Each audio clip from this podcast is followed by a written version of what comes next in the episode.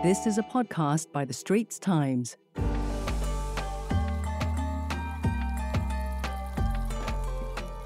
Hello, everyone. You're listening to Speaking of Asia, a podcast by The Straits Times. This is Ravi Velloor, and I'm the paper's senior Asia columnist and associate editor. In this episode, which comes a year after the assassination of Mr. Shinzo Abe, I discuss the impact that Japan's longest serving post war prime minister left on his country and the wider region. With me today to talk about Mr. Abe is Professor Tomohiko Taniguchi of Keio University, who was special advisor to Prime Minister Abe's cabinet. Prof. Taniguchi was also Mr. Abe's foreign policy speechwriter for a full 90 months. I know him as a man who not only shaped the words Mr. Abe spoke to the world, but perhaps also a bit of his thinking. Welcome to Speaking of Asia, Prof. Uh, Taniguchi. Thank you for having me. Uh, Prof, it's been a year since uh, Mr. Abe left us. And what would you say is your most enduring, or maybe I should say most endearing memory of uh, Mr. Abe? Right. I remember Shinzo Abe on three distinct levels. Firstly, he was a thoughtful, empathetic individual who maintained his composure even in the most extreme circumstances. His childhood friends who have stayed in touch over the years often describe him as someone who has scarcely changed since their teenage years. As a leader, he instilled a sense of psychological safety among his aides, colleagues, and subordinates. Secondly, Ravi, he was a rare statesman, keenly aware that economic growth was pivotal. Recognizing, recognizing the challenges faced by an aging country like Japan, he knew that no potential human talent uh, should be overlooked. This is why he emphasized the importance of involving women fully in society. On the personal level, I still remember who he was almost every day, every morning, every night, Ravi. Hardly a day goes by without me thinking always of the late prime minister. So that's the sort of personal aspect. In public, he would be remembered as someone who has done both on the domestic side and on the international side something very much formative.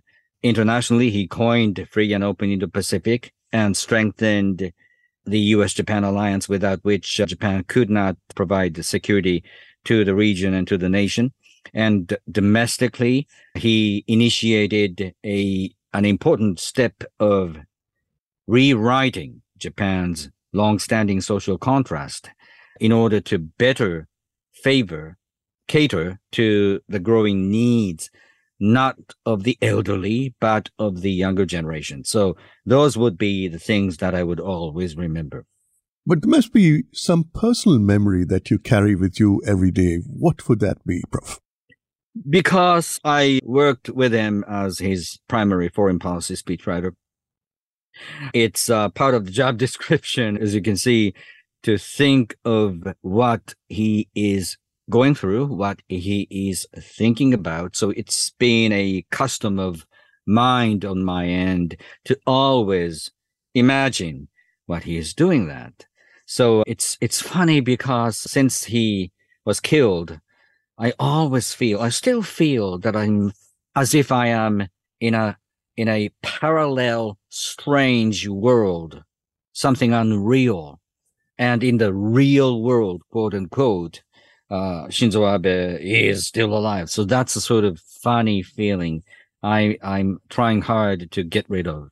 Mm-hmm. What do you remember most about him? Is his eyes, his smile, his voice? What is it that you that that you cannot lose? He was calm, never raised his voice, and never lost his temper. Mm-hmm. And he never changes mm-hmm. depending mm-hmm. on who he is speaking with. Mm-hmm. Uh, so, yes, and he was very much thoughtful and hmm. kind. Um, and he carried his childhood friends throughout his life? Well, it's one piece of evidence that he cherished his friendship. The childhood friends, long-standing friends, almost uh, in unison say that Shinzo Abe has changed very little since his teenage years. That's just wonderful. Could you tell me what is your most precious memory of Shinzo Abe? The most precious memory of Shinzo Abe is what uh, we underwent together, such as winning the uh, host cityship, cityship of the Tokyo 2020 Games, or the moment he showed when he delivered a uh, speech in English to the joint house of the U.S. Congress. Mm-hmm, mm-hmm. That's wonderful. You know, as uh, as your country's longest post-war prime minister, what are the areas you'd say that Mr. Abe left his imprint most? I would argue that he made his most significant impact in two key areas. Firstly, the US Japan alliance has grown substantially stronger under, under his leadership. And secondly, he formulated a novel geopolitical, geoeconomic, and geopsychological concept of the Indo Pacific region, a perspective that has since gained global recognition. And the Quad military dialogue mechanism serves as a cornerstone for the FOIP region, for free and open Indo-Pacific region. Without Abe's, I would say, uh, close relationships with the leaders of India, Australia, and the US, we likely wouldn't be uh, even discussing such a concept. Mm-hmm. You know, nearly five years ago, I went on board the uh, Japanese helicopter car- carrier Kaga in uh, Changi Naval Base. And that ship was on its way back uh, after sailing all the way to Colombo. Now, it sort of surprised me that uh, it sailed through Southeast Asia by a Japanese aircraft carrier caused absolutely no political ripples at all. Given Japan's wartime history towards this region, how did Mr. Abe manage to present Japan as a force for peace so successfully? It was indeed countries such as Vietnam and the Philippines and sometimes Indonesia that urged Japan to play a, a more forthcoming role in the provision of security and peace throughout the region. Animosity is there, but only there in a very limited number of uh, countries, namely PRC and Republic of Korea under the Park and uh, Moon administrations. Yeah, but how did he manage to convince the rest of Southeast Asia that Japan is a force for peace? Could you give me a little more insight into that? I don't think Shinzo Abe alone could have done anything like that. It's, I would say, a accumulation of Japan's uh, effort in helping build their political economic uh, structures, since the end of the Second World War, especially since the, ni- the late 1950s, when actually uh, India, not uh, among the Southeast Asian nations, uh, was the first country that came out and accept Japan's official developmental assistance. Indonesia, over the years, has been the largest, single largest recipient of Japanese official development aid. And by providing those aids to those nations, I think uh, the Japanese people in Japan, people, the Japanese people have won trust from those people. Mm-hmm. What about the relationship with China? You know, aside from the United States, uh, you, you, I, I'd probably think China is your most important bilateral relationship. How did Mr. Abe deal with uh, President Xi Jinping, particularly when you look back? uh, Mr. Xi's rise to power and uh, Mr. Abe's return to power sort of semi overlapped. Right. Let me just uh, tell you the following. At one point during a uh, meeting between Shinzo Abe and Xi Jinping, a Chinese Communist uh, Party leader made a revealing comment. Mr. Xi stated that had he been born and raised in the United States, he wouldn't have joined the Communist Party USA. Instead, he would have affiliated himself with either the Democrats or the Republicans. This revelation left his entourage stunned and speechless because it, it implied that Mr. Xi's uh, interest lay not in Marxism or Maoism, but solely in power and power alone. Xi developed his own unique style of interaction characterized by a relaxed demeanor when conversing with Abe. Conversely, Abe consistently reaffirmed Japan's determination to secure its own territory.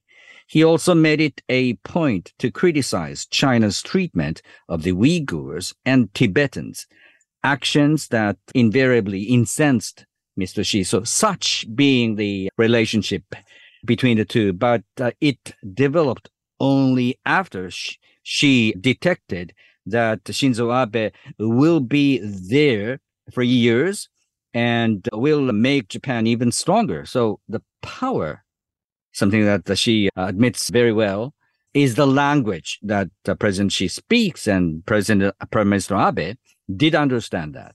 Would you say some people believe that Mr. Abe was reflexively anti-China? Was that your impression of him? Not really. He was even more strikingly pragmatic than many people thought yeah, he would be. After all, that's that's how any Japanese prime minister handles Japan's delicate and difficult relationships with China. After all, you get Toyota, Nissan, Honda, Uniqlo, all those house brand companies operating in China selling more goods in China than anywhere else. You get a huge concentrate concentration of school age children in major cities such as Shanghai. So you must stay balanced. You must strike a fine balance. I think that's what uh, Shinzo Abe has done. But when it comes to national security, Shinzo Abe continued to make a point to the Chinese leader that there has to be no compromise from the Japanese side. Mm-hmm. I did notice that when Mr. Abe passed, there was a particular personal touch in the in the message that Mr. Xi Jinping sent. Would you agree?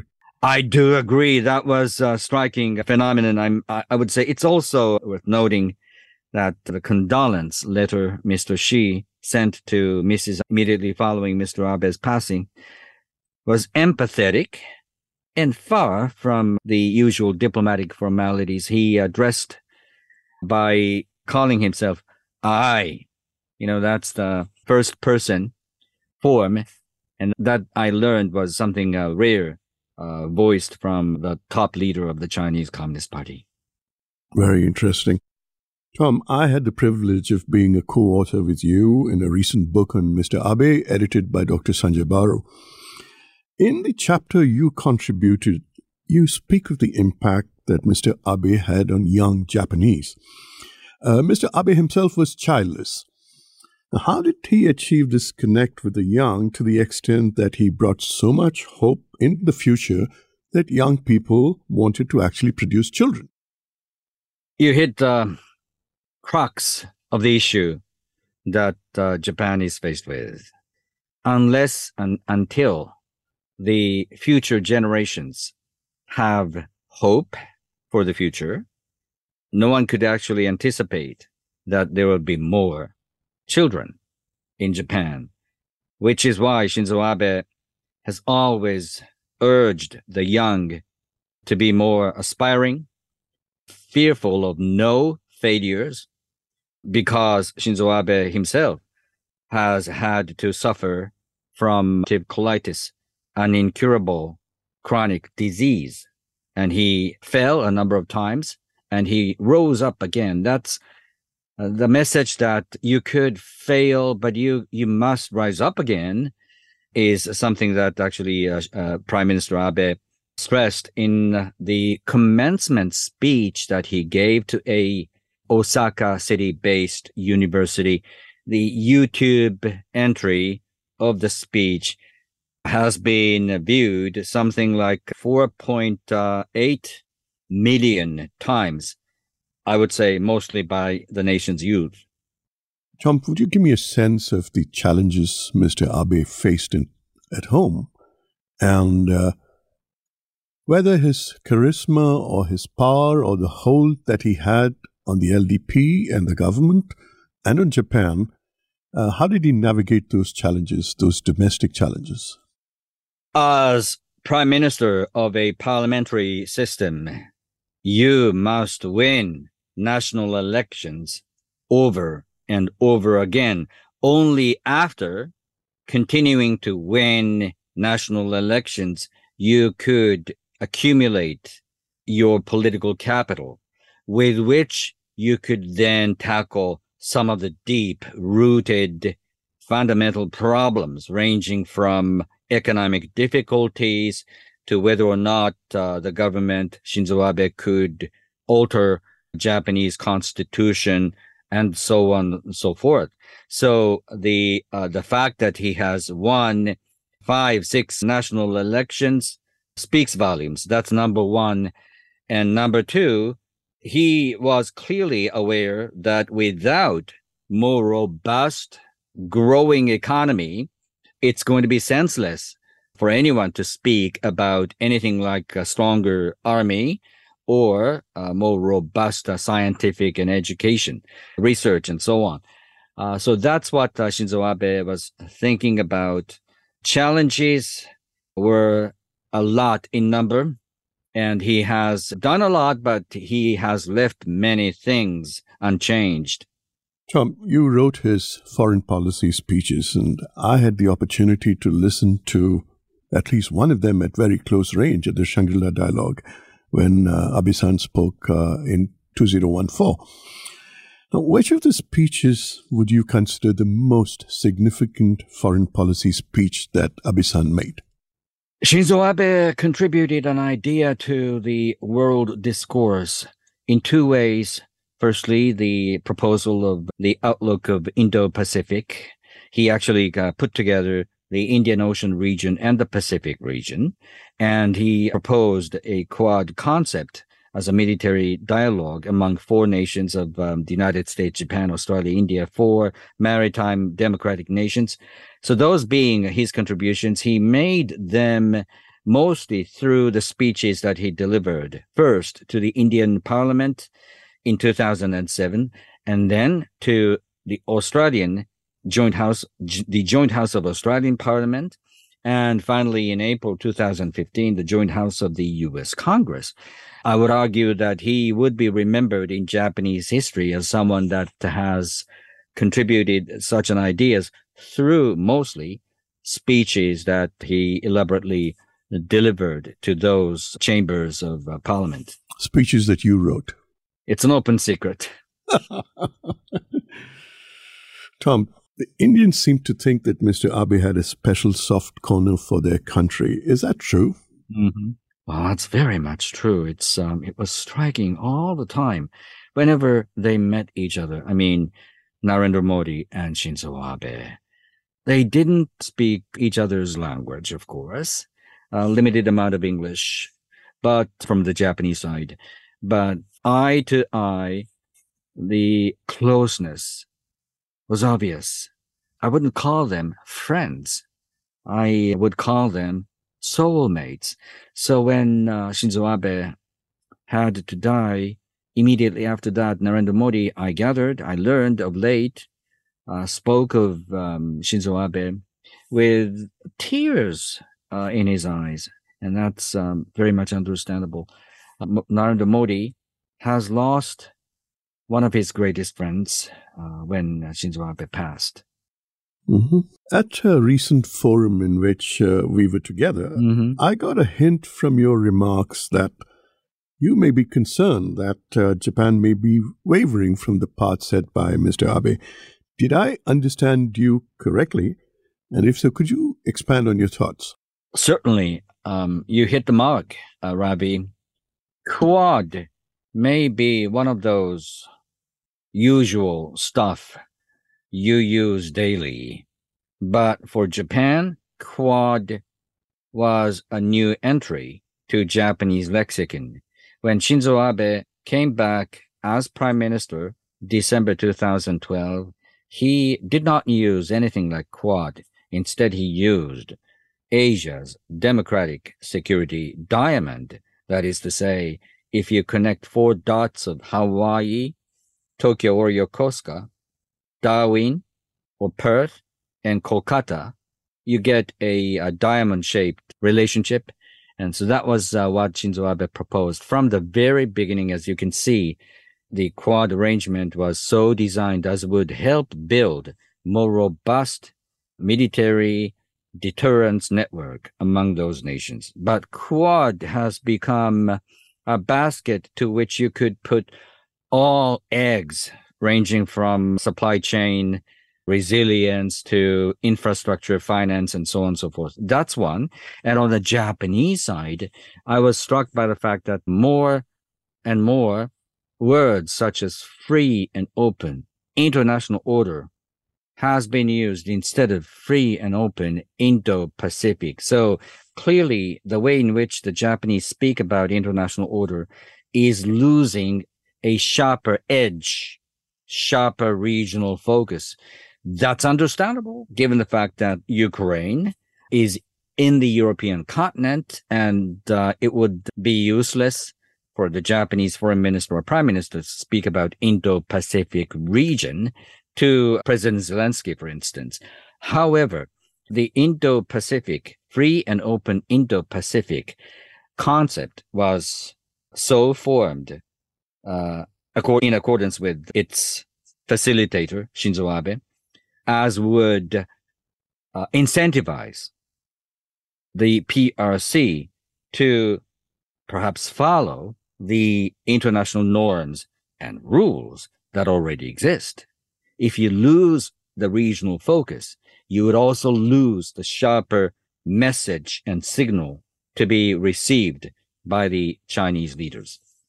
Thank you so much for coming and speaking of Asia, Prof. Tom Taniguchi. Thank you very much for having me, Ravi. And that's a wrap for Speaking of Asia, a podcast series by the Straits Times Asian Insider channel. I'm Ravi Velloor. Don't forget to share this podcast with your friends and family. If you'd like to read my articles, we have links in our podcast show notes below.